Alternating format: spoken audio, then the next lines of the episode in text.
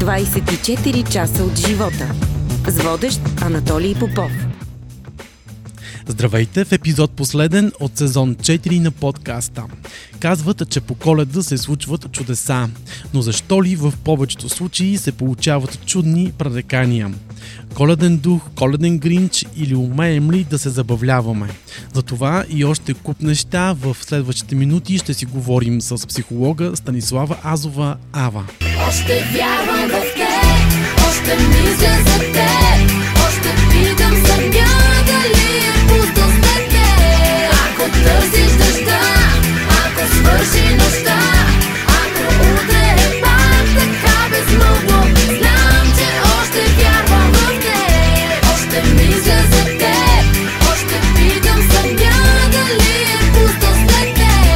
Ако търсиш дъжда, ако свърши нощта,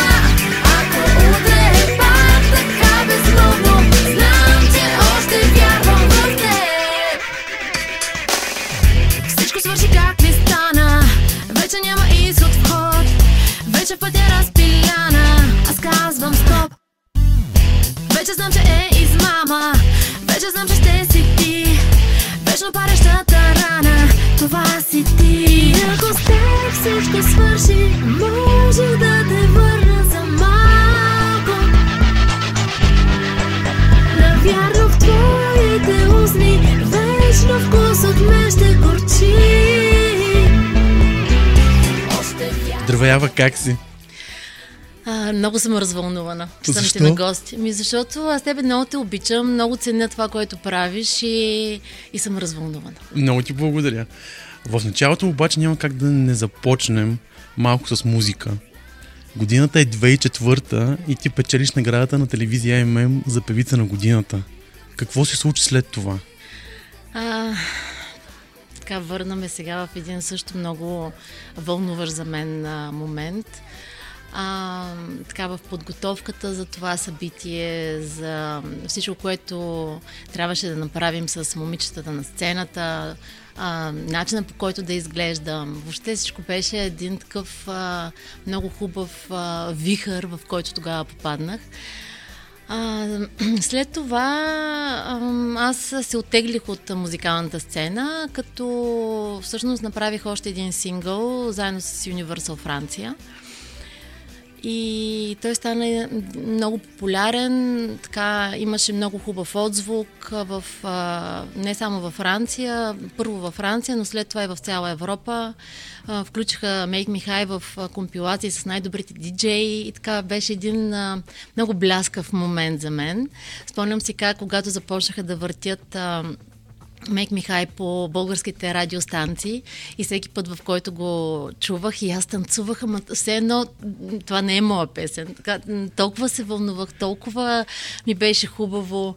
А, тогава вече 2005 година аз бях бременна с първото ми дете и всъщност това така стана една от причините, поради която се отказах, защото не можех да си представя да бъда така адекватна а, по начина, по който съм била до този момент в музиката и в ангажиментите ми и да бъда така в една нова роля на майка.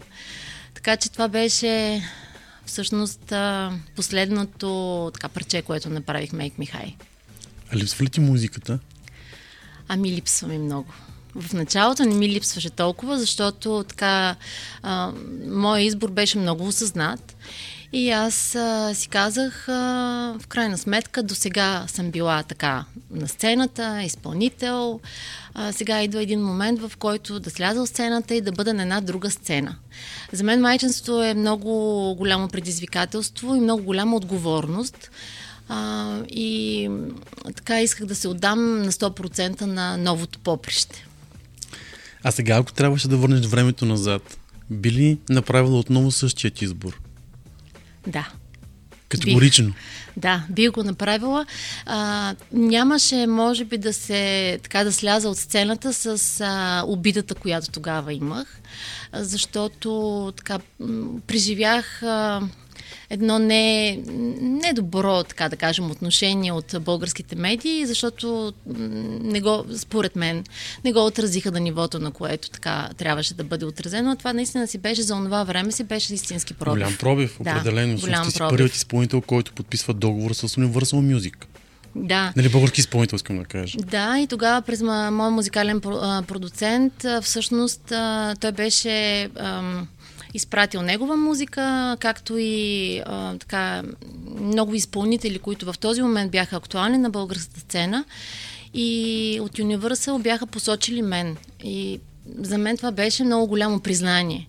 И когато вече песента беше готова, беше започнала да се катери в а, европейските класации и то на много добри места. Тя влезе на 49-то място в топ а, 100, европейското топ 100 тогава. А, тук някак си имаше някаква задръжка. Да, интересно им беше, да, отразиха го, но така не беше това отразяване, което според мен трябваше да бъде. Мисля, че е време да чуем Майк Михайн, след което се връщаме отново тук, за да продължим нашия разговор с теб.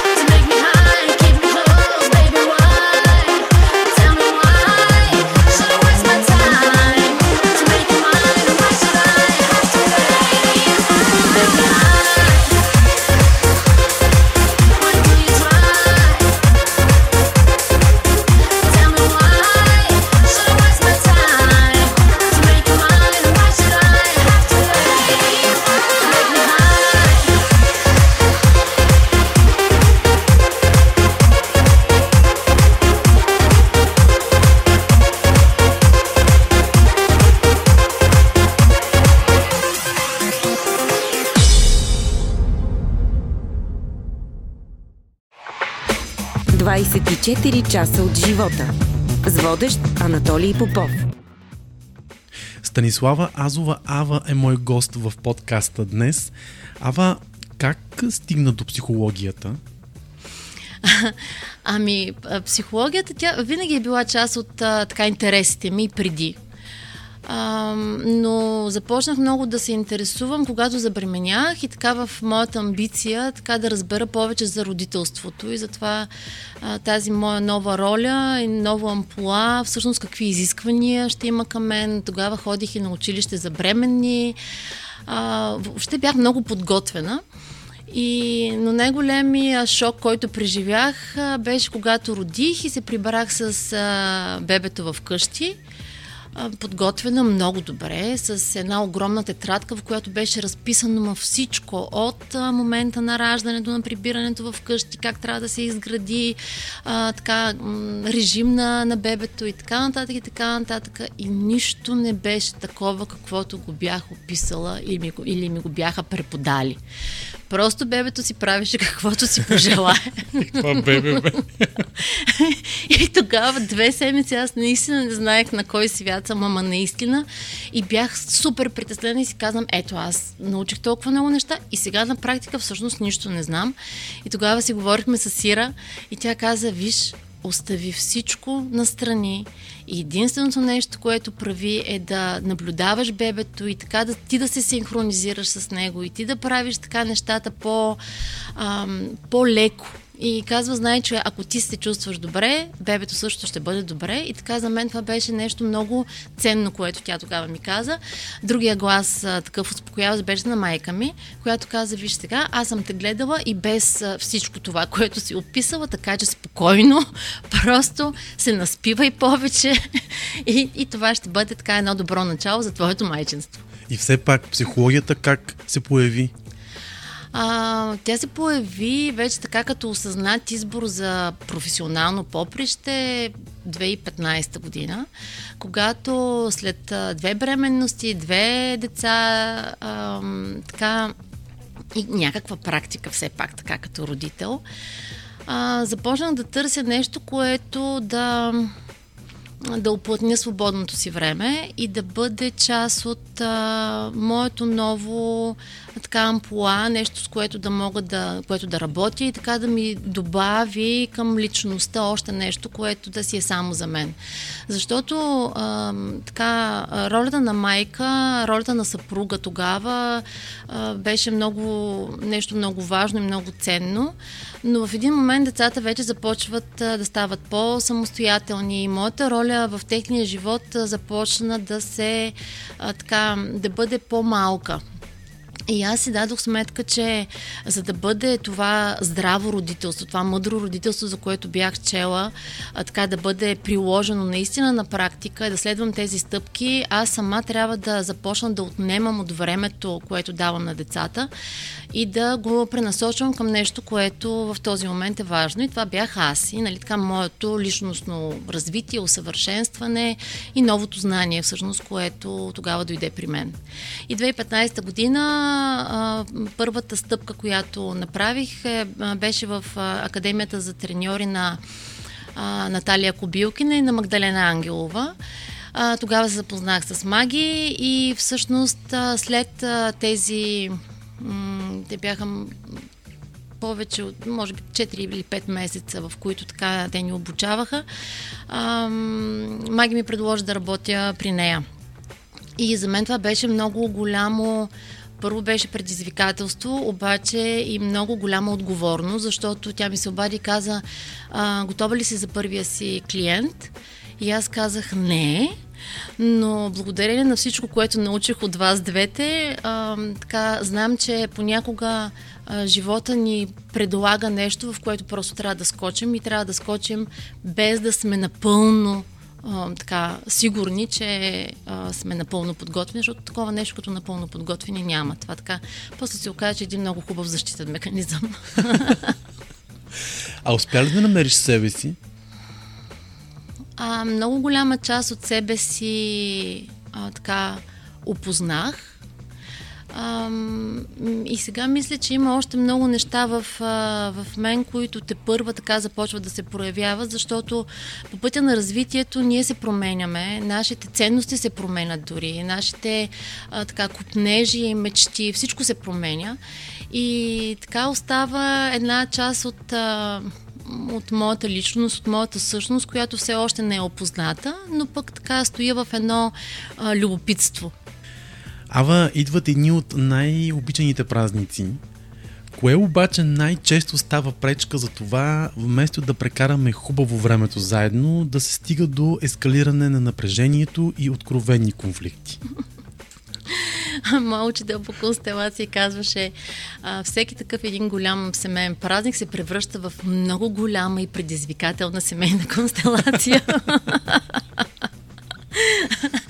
Ами, а, така, основното нещо, което може да го изведем като някаква причина е намаляването на дистанцията. Защото, а, така, ако приемем, че детството е минало, ние сме излезли от а, вкъщи, вече сме станали относително самостоятелни хора, имаме си наш а, живот, имаме си наш а, ритъм, в който така се движим. А, това ни прави едни малко по-различни хора от децата, които нашите родители познават.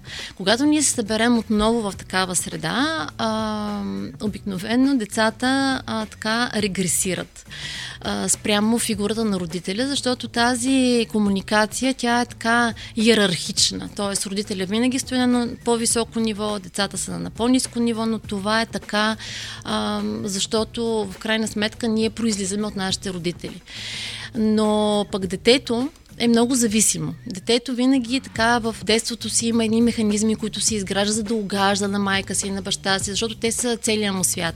И то не може да оцелее, ако този свят не е така добронамерен, доброжелателен и безопасен.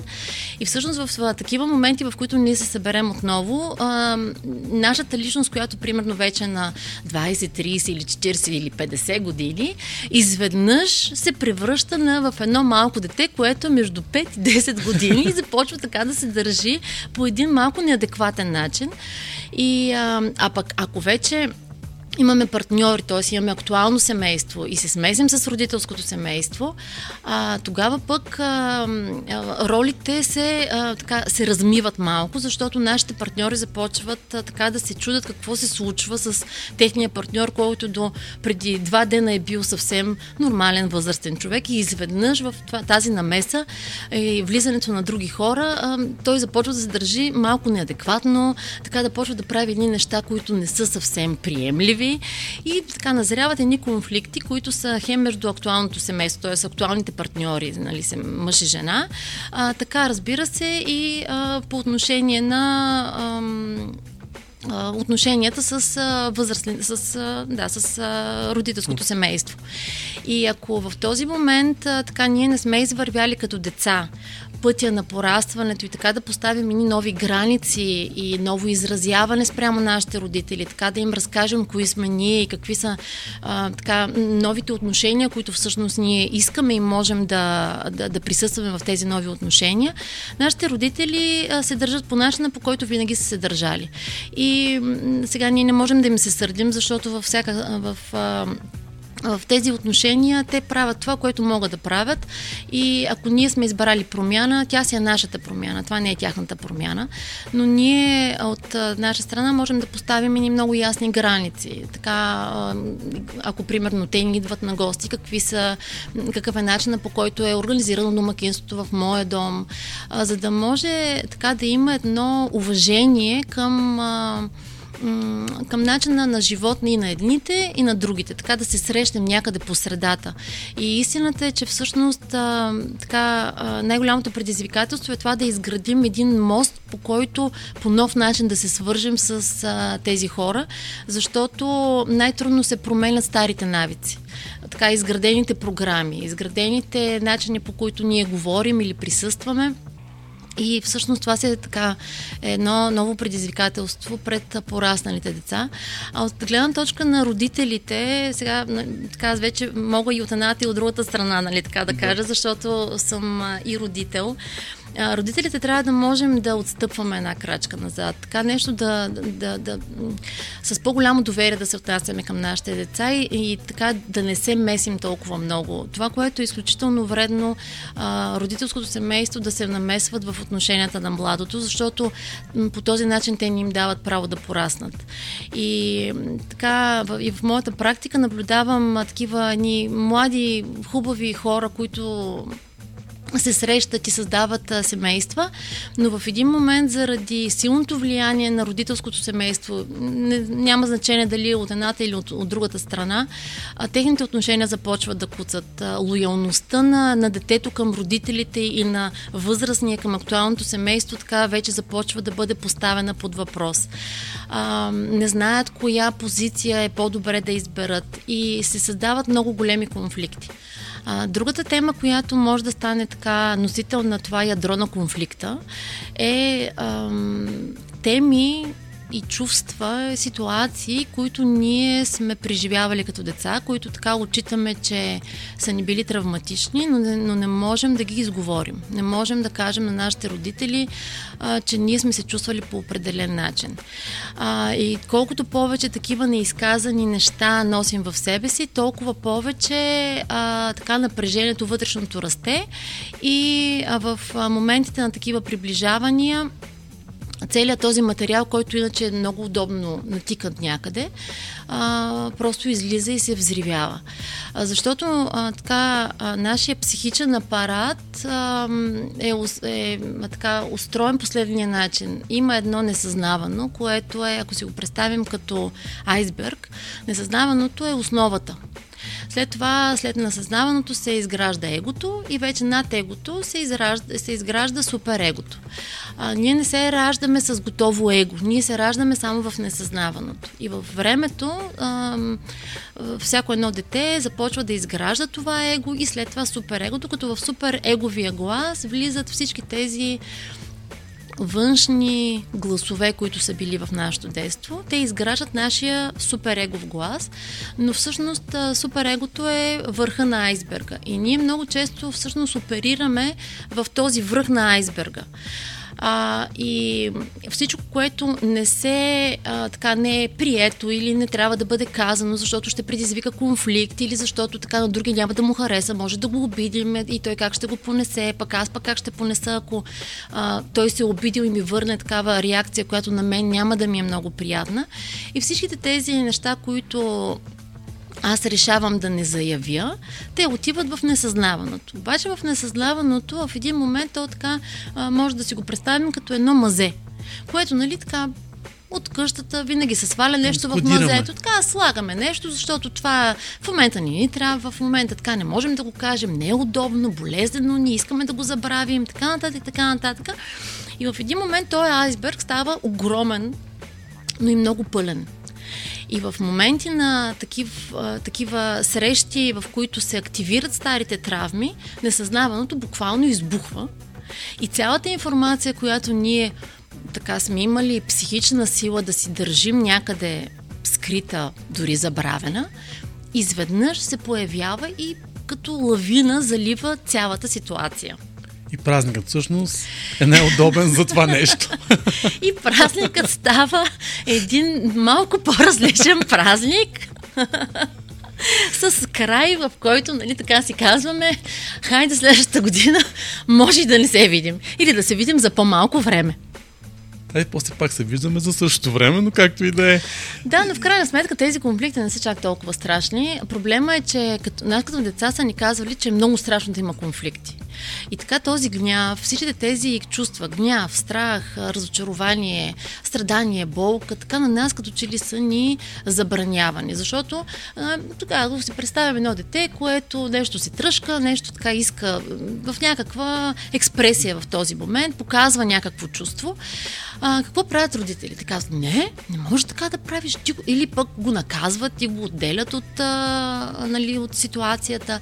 Тоест има едно наказание, което обаче не, че не трябва да, да, да го има това, защото в крайна сметка ние се учим след една и половина, две години, ние вече се учим на този а, език на условната любов, в която има правила и ние трябва да ги спазваме, защото в крайна сметка нашия малък свят, от който ние излизаме, нашето семейство, нали, то поставя някакви правила, за да може ние след това да бъдем адекватни във външния свят.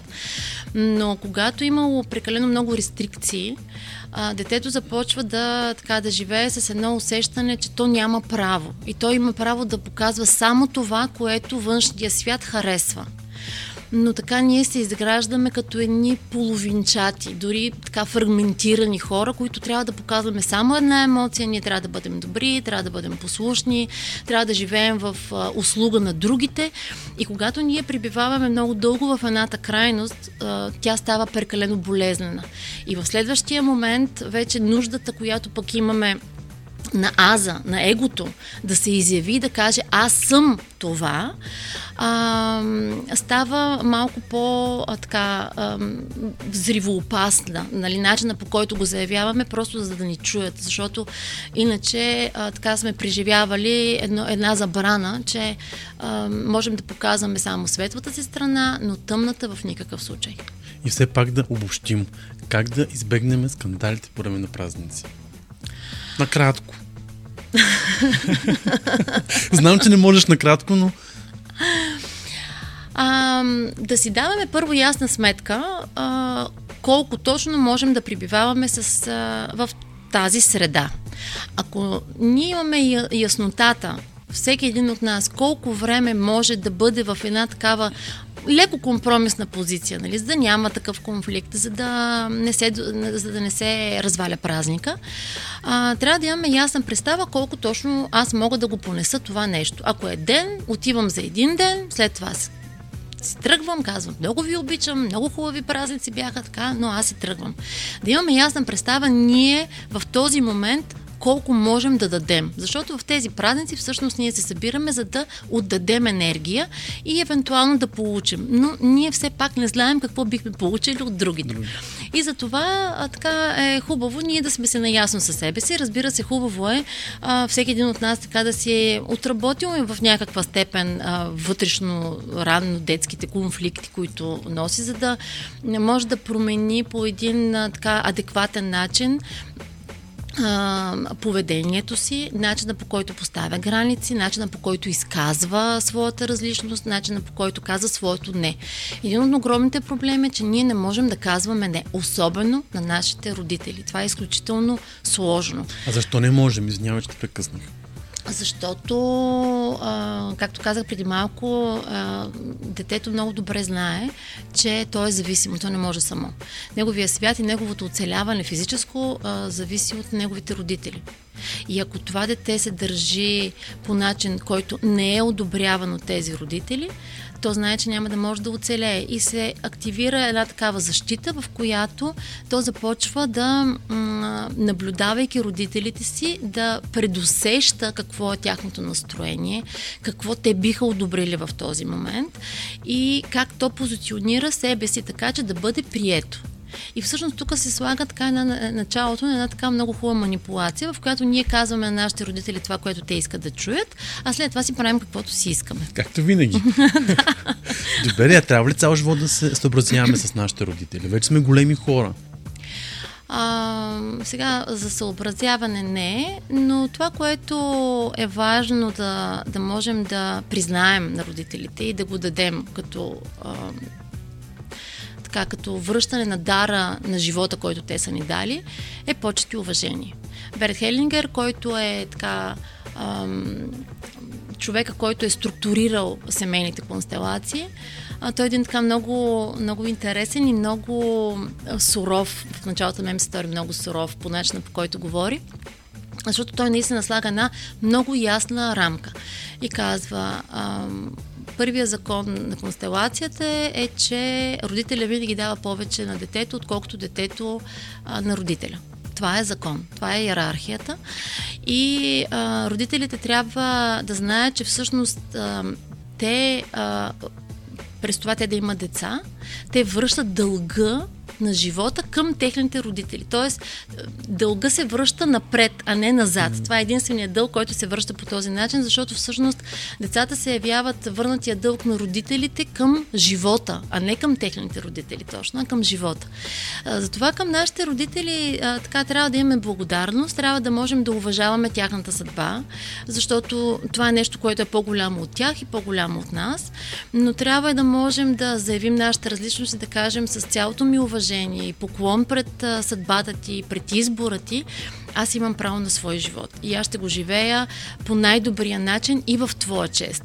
Всъщност, това са едни такива думи, които... Ам, когато са изказани и поставени по този начин, а, изчистват в много голяма степен а, така дълга към родителите, който имаме. Тук, разбира се, не става въпрос за това, че ние не трябва да помагаме, когато имаме нужда, когато те имат нужда, или така, че не можем да бъдем в едни хубави отношения, но тук а, единствено така се набляга на това, че не трябва да се преминава в крайност, защото иначе има а, така деца, които а, живеят живота си за да угодят на родителите си до безкрай и те самите се, лиша, се лишават от а, техния си живот, от това да имат а, партньори, да имат а, семейства, да имат деца и да се отдадат наистина на, на семейството и на тези отношения, защото ако така винаги има едно вътрешно колебание на кой да бъда лоялен, в един момент а, отношенията се щупват. Ти вече няколко пъти спомена за егото. Mm-hmm. Лошо нещо ли е егото? А, егото е нещо, без което ние не можем да живеем. А, защото в крайна сметка в а, този материален а, свят, в а, начина по който ние сме структурирани като, като а, душа в тяло, ние не можем да живеем без егото. А, клиниките за душевно болни са пълни с хора, които имат фрагментирано его, които нямат его. А, и всъщност а, това, което на, в последните години така много се тръби, което в мен провокира много силно такова и първо безпокойство, второ много силно раздразнение. Убийте егото, нямате нужда от егото. А, а това са всъщност абсолютни а, глупости, защото без его а, ние не можем да живеем нормален живот. А, това, което обаче всъщност ние възприемаме като лошото его е всъщност раната в егото. Раната, която е емоционална. Емоционалната травма. В момента, в който настъпи емоционалната травма, ние емоционално оставаме застинали в годините, в които ние сме преживяли това а, нараняване. Като искам да кажа, че а, нараняването може външно да изглежда едно прекрасно събитие. И това да бъде, примерно, раждането на второ дете в, а, в семейството. Това е едно много хубаво събитие. Но първото дете преживява това събитие като нещо, което е травматично. И защото в този момент неговия свят, така по, по начина по който то го е познавало, то се срива, защото вече има още някой. Да. И неговия свят, който са майката и бащата, всъщност така започва да, да не бъде толкова достъпен и да не бъде толкова вече а, може би само за него. И всъщност това е травма. Така че а, това, което говорим, нали, когато, вероятно това, което говорят а, а, за лошото его, колко е било лошо и така нататък, всъщност това са а, травмите, които има нанесени по егото така през а, болезнените преживявания, страданието, болката, силните страхове, неотработения гняв, а, задържаната тъга. Всичките тези неща се проявяват като рани в егото. И всъщност, нали, това, така, ако мога да направя едно такова не, така, една съпоставка, това е едно да попитаме дали тялото е нещо лошо. Ми не е лошо. Нали. Тялото, ако е здраво, ако е във форма, ако е правилно поддържано, тялото е нещо, без което ние не можем. А, ако има нараняване или болест, или там каквото и да е в тялото, някакво страдание, всъщност тялото не е лошо, то просто е болно.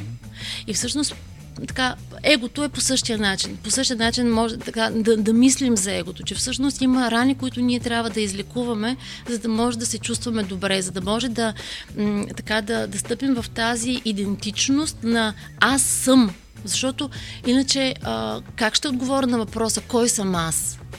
Няма как. Според теб, можем ли да си залепим чувствата, които са щупени преди това? Не знам дали можем да ги залепим, но със сигурност можем да, да се върнем в тези чувства и да им намерим думите.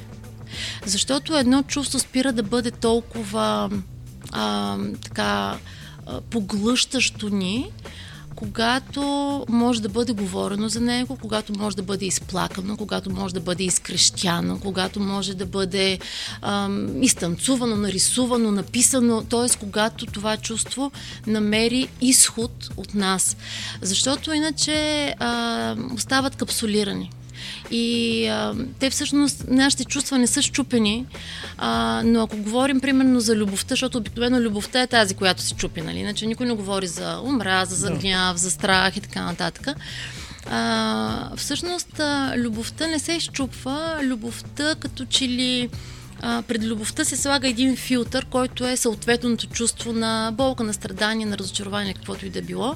И ние започваме да виждаме любовта през този филтър но това не е реалното нещо, което ние гледаме. И затова, за да можем да махнем този филтър, ние първо трябва да видим филтъра, да разберем този филтър какво проявява от нас и след това да бъде отстранен, така че да може това чувство да бъде изказано, да му бъде дадено пространство, да бъде преживяно, да можем да го понесем наистина. И когато ние дадем пространство на, на това чувство, то спира да бъде вече толкова а, болно и няма нужда толкова много от тази ам, от това проявяване, за да ни напомни, че има нещо, което ние не сме свършили, нещо, което не сме видели. А как нашите мисли влияят върху живота ни?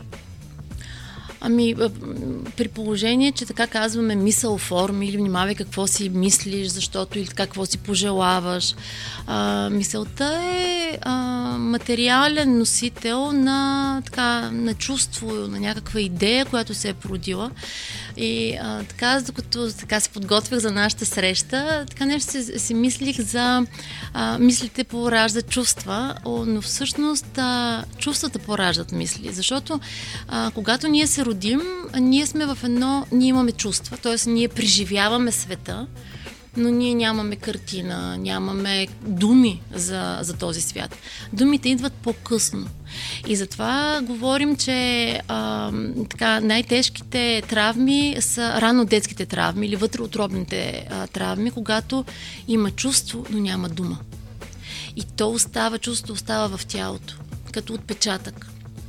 И в нашия живот, ако нашите родители така са били достатъчно а, осъзнати или така са търсили някакви начини да подобрят а, комуникацията с а, децата си, а, е трябвало да могат да изговарят а, това, което в този момент детето проявява. А, това е нещо, което за мен беше много голямо предизвикателство, защото за да, за да отразиш а, чувството на едно бебе или на едно дете, което дали, то нещо скърца там, нещо мрънка, нещо... Виждам, нали, има, има нещо, което така, но не, не, не знам какво е то точно. И родителя в този момент така започва да си представя, ако аз изпитвам това, каква е думата, която бих могла да кажа. И по този начин ние започваме и, и себе си така да а, възпитаваме, да намираме думите и да учим децата какво в този момент изпитват и така да им отразяваме чувствата, които, а, през, а, които те изпитват, през това, че те имат право да ги изпитват. Защото м- всъщност ние а, нещо върху което не можем да влияем, това са нашите чувства. Чувството просто възниква. Ти не си виновен за това. То даже не трябва да, е, да е вина. Смисъл, това е нещо върху което ние нямаме абсолютно никакво влияние. То възниква. Ние имаме влияние върху това да го видим, да му намерим думите или да се направим, че не съществува и да го заметем някъде. Това е нашето влияние върху чувството. Но иначе чувството то просто се случва. И затова така аз често влизам в а, така, то не е спор, но така в разговори на тебе за безусловната любов, защото така а, за мен любовта винаги е безусловна. Тя просто, просто се случва. Ако има любов, то е нещо, което е извън нас. Но всичко останало е, а, когато говорим нали, за отношения, е нещо съвсем различно. Кои са проблемите, с които най-често се сблъскваш в твоята практика? А, ами така, от първия момент, в който започнах да работя, а, темите се въртят все около взаимоотношения. Така, като че ли това е основното нещо, с което основната тема, с която работя. А вече в последно време така идват и родители, които така търсят помощ в това да бъдат по-адекватни и по-осъзнати родители, но а, обикновено в тези случаи а, те идват заради детето, защото детето проявява нещо, което те не могат да разберат какво е, не, не, нямат инструмент с който да влияят. А, но всъщност се оказва, че когато започнем да работим в а, терапия с родителите, дали само с единия или с двамата, детето се успокоява без дори да сме работили с детето. Което така връща тази тема за това, че а, нашите деца са наистина един голям дар за нас, защото те проявяват неща от системата и от нас самите, които ние не можем да видим. И така като едно а, безпогрешно огледало отразяват неща, които ние удобно не сме искали да видим и така сме си ги сложили на страни, но детето казва, трябва да го видиш трябва да го видиш, защото а, време, е, дошло е времето за това. Трябва да бъде изликувана системата. Често споменаваш и за семейните констелации. Mm-hmm. Разкажи малко повече за това нещо на тези, които сега ни слушат, а не знаят какво е това. А, семейните констелации е на а, един метод, който е групов метод. Той изследва така динамиката в, а, в групи, независимо как, за какви групи става въпрос. Разбира се, първоначално винаги а, говорим за динамиката в нашите семейства, а, в а, нашите родове. А, този метод става все по-популярен и все повече се развива, както и всяка една, така, всяко едно направление в а, психотерапията. И а, то е, както казах, е структуриран от Берт Хелингер, който е а, първоначално той е психоаналитик а, и след това стъпва на много от вече работещите терапии, като психодрама също, транзакционен анализ а, и всъщност събирайки всичките тези методи, плюс това, че той е бил в а, католически орден, който е работил с зулусите и там той наблюдава начина по който техните лечители лекуват а, хората. Дали? Те ги събират а, така на, в, а, в кръг, изваждат, да кажем, този, който е в страдане на някаква, в а, болния човек и започват от, а, от племето, от групата да започват да вадят представители на неговата система. И всъщност в динамиката на, на това а, място и в динамиката на тези отношения, всъщност се намира лечението на този проблем. Което така той е бил много, много е бил впечатлен от този начин и всъщност това също влиза като така към всичко останало и той го структурира този метод, за да може да по този начин да помага на, на хората, които имат нужда от това да, да разберат малко повече за себе си, но и за тяхното място в в тази система и защо те правят това, което правят, защото много често в тези линии а, ние не си стоим на мястото, което ни е отредено. Много често, примерно, дъщерята става майка на майка си, на баща си и баба на баба си. Тя поема така цялата отговорност, но това е а, много голямо нарушение в системата. И тъй като системата, самата енергия е такава, системата винаги пази системата.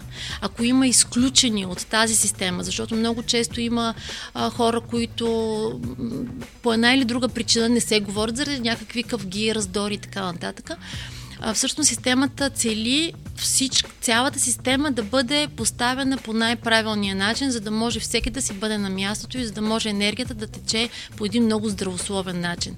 И в този ред на мисли така си спомням, когато записах а, а, да ставам а, фасилитатор в, семейни, в интегрални семейни констелации, а, имах, а, имаше един колега, който първите два дена седя така гледаше всичко, което се случва и най-накрая каза, това е магия. Аз не мога да разбера. Това не може да е истина.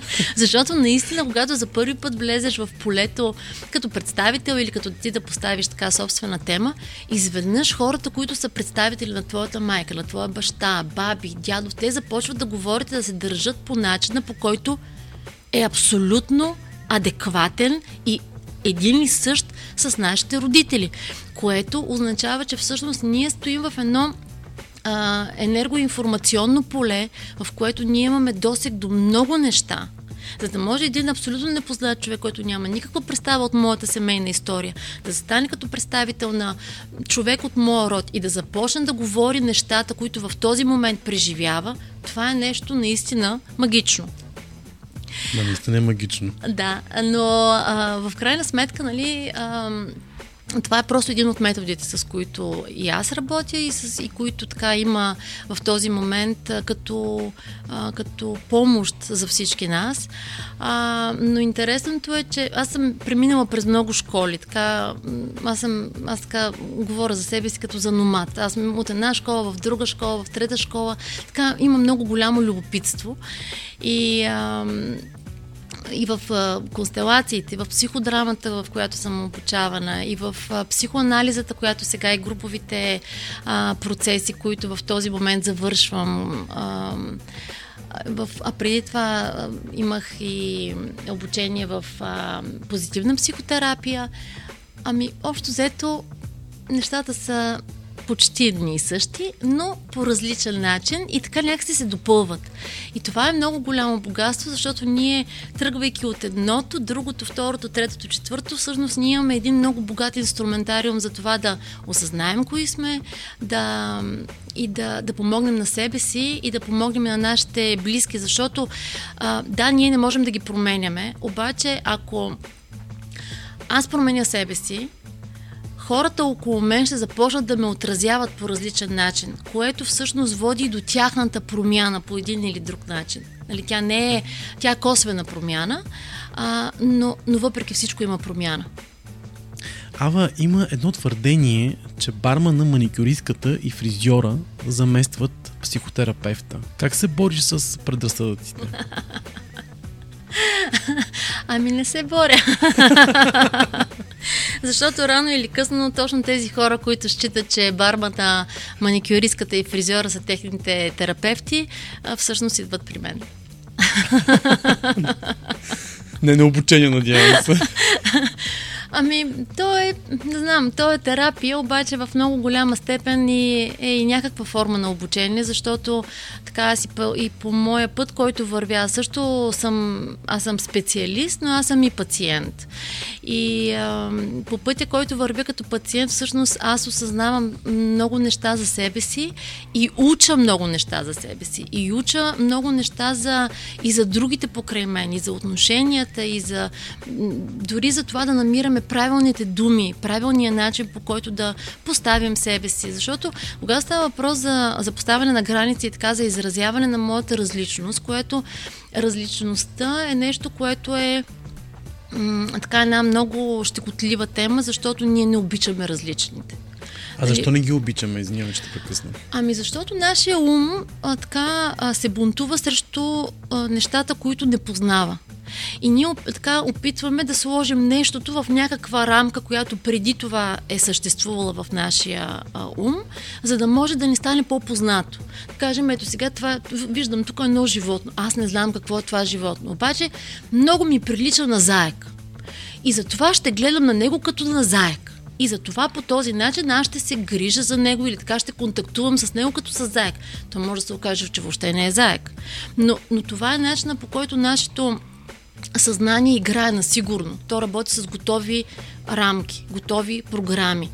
И а, всъщност това, а, когато видим нещо по-различно, нещо непознато, нещо, което за първи път виждаме, това създава в нас един много силен а, стрес, много силен ефект.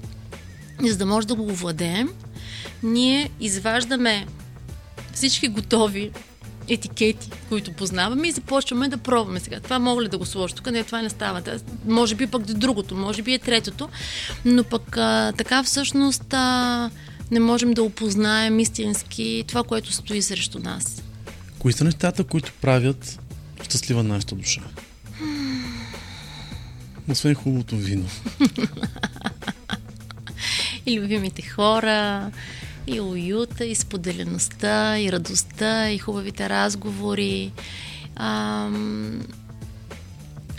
Всичко това, което ни кара да се усмихваме, всичко това, което ни кара да се чувстваме стойностни. Всичко това, което ни кара накрая да кажем имаше смисъл, а, както и много други неща, разбира се, а, така дават храна за душата.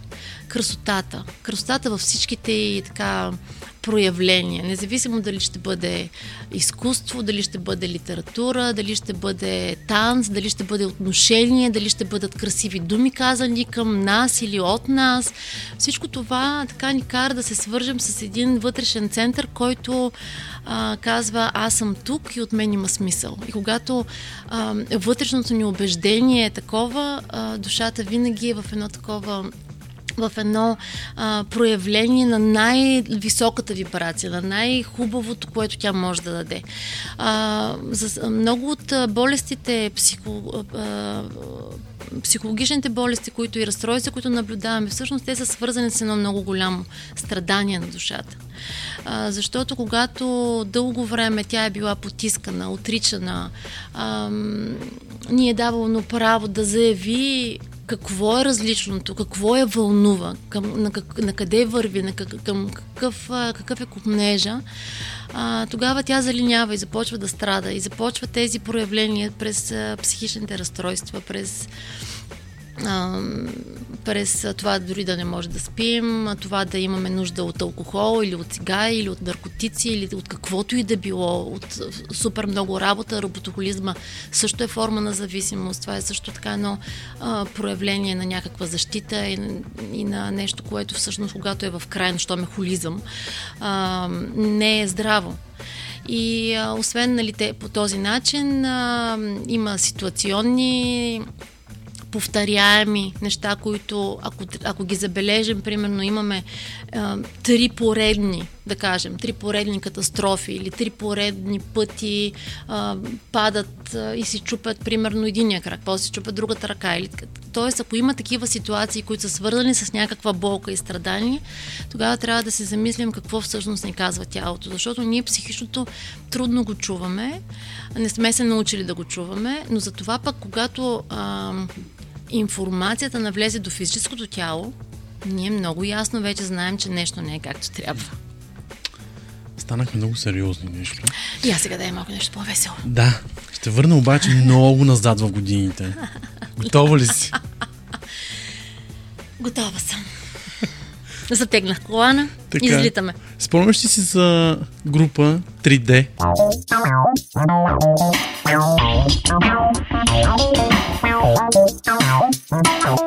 Ако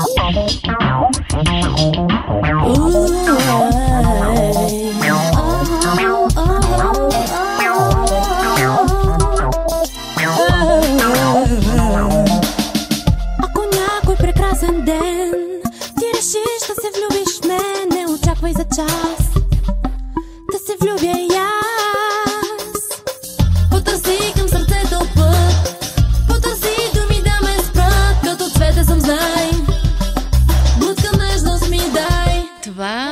беше първата група, в която така аз направих стъпките на сцената като певица.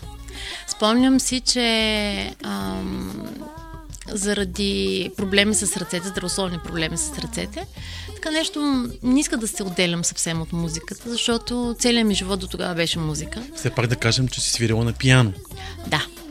Свирила съм на пиано, аз от 5 годишна свира на пиано и всъщност то така започна на шега, защото аз всъщност исках да бъда балерина, обаче нямаше места в а, балетната школа и имаше обаче за пианисти. И тогавашната ми учителка каза, о, тя е много музикална, да, да започне на пиано. В крайна сметка това е нещо много хубаво. Вкъщи имахме пиано, немско, старо, въобще. И, и така, всъщност, къде на шега, къде на майтап, обаче а, така живота ми а, до 20 и няколко годишна възраст всъщност беше изцяло свързан с музиката. Аз завърших музикално училище, след което дойдох в София, музикална академия с а, специалност класическо пиано. И когато така вече се откроиха тези проблеми с здравословните, с ръцете ми, трябваше да прекъсна и тогава така нещо в главата ми започна да се промъква идеята да, да пея.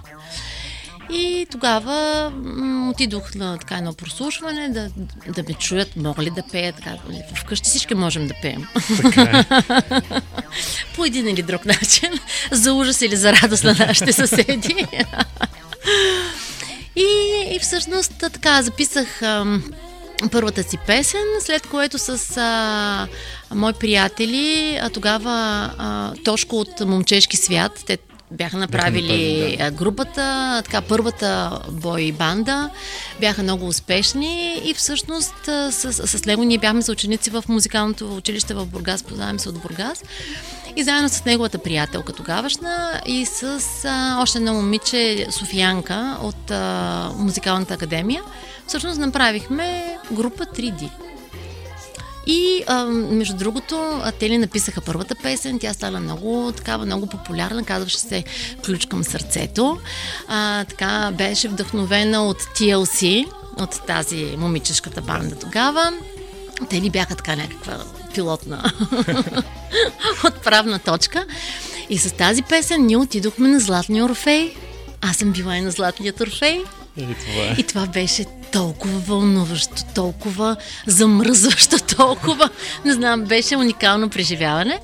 А, след което а, там се запознахме с един а, а, с Васко Стоев, който е музикант дългогодишен и който тогава в нас така видя някаква интересна новост и, с, и стана наш продуцент. Но разбира се, като всяко хубаво нещо в България, нали, там са където се събират трима, и Да. много хубаво става някакъв конфликт и групата се разпадна и а, всъщност останах аз и той намери още две момичета, с които направихме втория формат на 3D. И така си имахме нашите много хубави моменти, а, имахме много участия, а, бяхме направили едно аба шоу, което когато той каза трябва да направите аба шоу, аз го погледнах така и казах Аба. И той каза, това е най-великата музика. Нали, А той е бил и в Скандинавието хиляди години. И аз казвам, «М, Васко, как Аба? бе? Защо Аба? Дай нещо, па, не, Джале Джаксън, нещо. И казвам, не, Аба. И всъщност, аз тогава открих Аба. И тогава а, осъзнах всъщност колко велика музика е Аба. За първи път в живота си. И а, с това Аба шоу обикаляхме цяла България. Аба шоу бяхме го направили. Аз бях а, а, стилиста на, на групата, бях а, и хореографа на групата. Нали? Аз мислих а, въобще цялата сценография, но това ми доставяше много голямо удоволствие, защото така целият ми творчески потенциал, който очевидно е много богат, така избухна по много направления. В който няма лошо. Кажи ми обаче, някога страхувал ли се от провалите? О, да. Спомням си а, на първата ми продукция, която аз съм била на пет и свирих от руската школа нещо си. И на първата продукция, а, която излязох, аз просто не, не, не знаех какво ми се случва. Нали, това е едно такова вътрешно замръзване. И така нещо много плахо се движат пръстите по пияното. Един така много силен страх от това, ако сбъркам, какво ще стане. Но всъщност а, а, това, че от 5 годишна съм на сцена, а, се оказа едно ам, много хубаво нещо, защото всъщност това е нещо, което се тренира. Това да, да можеш да запазиш самообладание и така да не ти личи. И дори да направиш грешка, да преминеш спокойно, да преминеш нататък. Това е нещо безценно за мен, което ми помага, винаги ми е помагало във всякакви ситуации, и в личен живот, и в професионален живот. И така ам, дава една вътрешна увереност, че можеш да се справиш. Защото този страх, той никога не изчезва. Ние винаги се чувстваме малко неподготвени, ние се чувстваме несигурни. Винаги има една така, едно такова притеснение, което а, така, може да го свържем нали, с някакъв страх. Ами сега, ако, ако стане това, какво ще се случи? Ами, нищо не се случва. Общо взето, продължава живота. И а, това, което другото а, е много, много ценно нещо, че се научаваш, че когато паднеш, винаги можеш да станеш. И когато станеш, ще се изправяш по съвсем различен начин. Така че а, провалите са част от живота ми. А, може би така, може би въпрос е на гледна точка, защото а, провал, провал, колко да е провал? А и провалът не е нещо лошо, според мен. То е опит. Да. В крайна сметка, а, аз съм и падала на сцената пред, пред не знам колко, хиляда човека имаше. Аз така се изразих на сцената и просто вътрешно бях в тотален разпад. Но станах, намерих си обувката, която беше изхвърчала. От сцената отидох, я и продължих да пея. И накрая, на- след като нали, приключи това, а, така всички почнаха да ми ръкопляскат и аз казвам, ей, явно трябваше да падна, за да, за да разберете, че съм тук. Защото всички в този момент се обърнаха, за да видят какво става на сцената. така че позитивното претълкуване е, че няма провали, просто всяко, всяко нещо се случва с а, причина. За какво си тъжна? Темата, която... Ето сега, как може да ми задаваш такива въпроси? Ми сега ще стана много тъжна, ще се разплача. Няма да плача. Както и да е.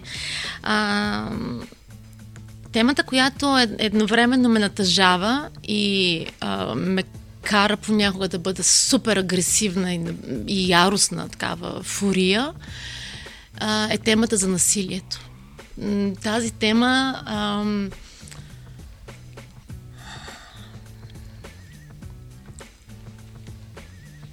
ще дойда на себе си.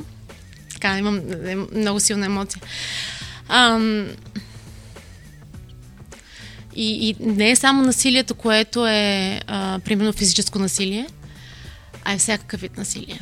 Защото в, в а, това някой да използва авторитета си, за да те накара да се чувстваш зле, да те нарани а, и да те накара да се чувстваш а, абсолютно нищо. А, и това унижение е нещо, което най-силно остава като травма в душата. И м- това е нещо, което може би влиза в тази категория на неща, които не мога да простя. А, може би трябва, да, така като се погледне един а, насилник, независимо дали е мъж или жена, защото жените също сме големи насилници. А, така като разгледаме историята на един такъв човек, всъщност разбираме той защо е насилник. А, защото той някъде назад във времето е бил жертвата. И в такива, в такава динамика, на когато има насилие, а, всичките замесени са едновременно жертва, насилник и спасител. И всъщност така моето много голяма тъга е моето неприемане и, и тази ярост, която изпитвам на моменти, този гняв, който ме обзема, а, не е насочена към определения обект, който, или субект, който страда, а, а по-скоро едно такова глобално преживяване за, за това, че насилието продължава да бъде като че ли нещо, с което не можем да се справим. И когато то стигне до децата, и когато така наблюдаваме нашите деца как страдат и какви а, така, неща се случват, а, някакси здравото, здравото в мен, възрастния, отговорния, мъдрия, този, който а, така поема отговорност за всяко свое действие, за всяка своя емоция, за всяко свое чувство, за а, всяка своя мисъл и така нататък, а, така настръхва много срещу тези, които не го правят. И да, има много голяма доза на критика и на осъждане, което не е добре и така едно крайно проявление, но то е много силно, много силна емоция. Защото, да, това, че жертвите отглеждат жертви и насилниците отглеждат насилници е абсолютно вярно. Защото едно дете, което е било дори само да е наблюдавало а, някаква форма на насилие. То може да не е физическо.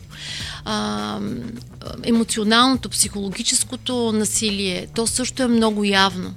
И е много а, така, а, то дори в някакви моменти може да е по-страшно, защото ако да кажем а, в семейството между майката и бащата има насилие, което може и да не е физическо, може да е само психологическо, като борба за надмощие.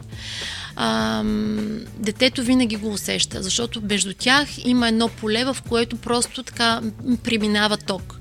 Но ако тези родители а, пред детето се държат усмихнати, любезни, така, опитват се да покажат едно добро чувство към другия, те всъщност създават в това дете много силен конфликт, защото детето усеща, че нещо не е както трябва, но в същото време на екрана му се прожектира нещо прекрасно. И този вътрешен конфликт след това а, има много, много последствия върху живота му като възрастен, защото то започва да разпознава любовта през болката и през насилието. За какво мечтаеш? Световен мир. ами, а, мечтая за наистина за един свят, в който като а, че ли любовта наистина да бъде водеща. Защото сега това, което го води е за други чувства и други теми. А, за да, за чу, така, човешкото да се върне в отношенията. А, търпението да се върне в, а, във всеки един от нас, а, склонността да виждаме а, слънцето зад облака, а, което така не означава да не виждаме и облака, но мечтая за един оцелостен свят. За един свят, в който ще можем да покажем нашите светли страни, но ще бъдем окей okay да покажем нашата слаба и нашата уязвима страна и това няма да бъде а, така изтълкувано враждебно, погрешно и използвано срещу нас, за да бъдем наранени. А, ще можем да, така, да, да бъдем а, да, да представим всичко от нас по един много автентичен начин и по този начин ще се свързвам, да се свързваме с хората около нас. А, мечтая за децата ни да има повече възможности и повече родители, които са осъзнали своите рано детски травми и които работят върху тези неща. А, мечтая за тези родители, които проявяват себе си като специалисти, да бъдат по същия начин осъзнати, да бъдат по същия начин отговорни и така малко на принципа предай нататък, когато всеки един оправи своя вътрешен свят и след това и своя външен свят така около себе си, а, на принципа на вибрацията и на принципа на точно на предай нататък, а, света наистина ще стане едно по, по-приятно място за живеене. Коя песен си ти? For you. ами, така, на, първо четене тази. Коя е Станислава Азова? Ава. Едно момиче, ам, в което тече ам, морска вода и което има в сърцето си огън. Много добър финал. За мен бе удоволствие да бъдеш моят последен гост в сезон 4 на подкаста. На теб и на всички тези, които ни слушат, пожелавам весели празници. За мен беше също огромно вълнение и чест да бъда твой гост, твой последен гост за тази година. А, така, черешката на подкаста. 24 сезона. часа от живота да, на този сезон. А, и така, за мен беше едно пътуване, което много ми хареса. Благодаря ти. Слушахте 24 часа от живота. Още епизоди може да откриете на 24часа.bg и във всичките ни подкаст платформи.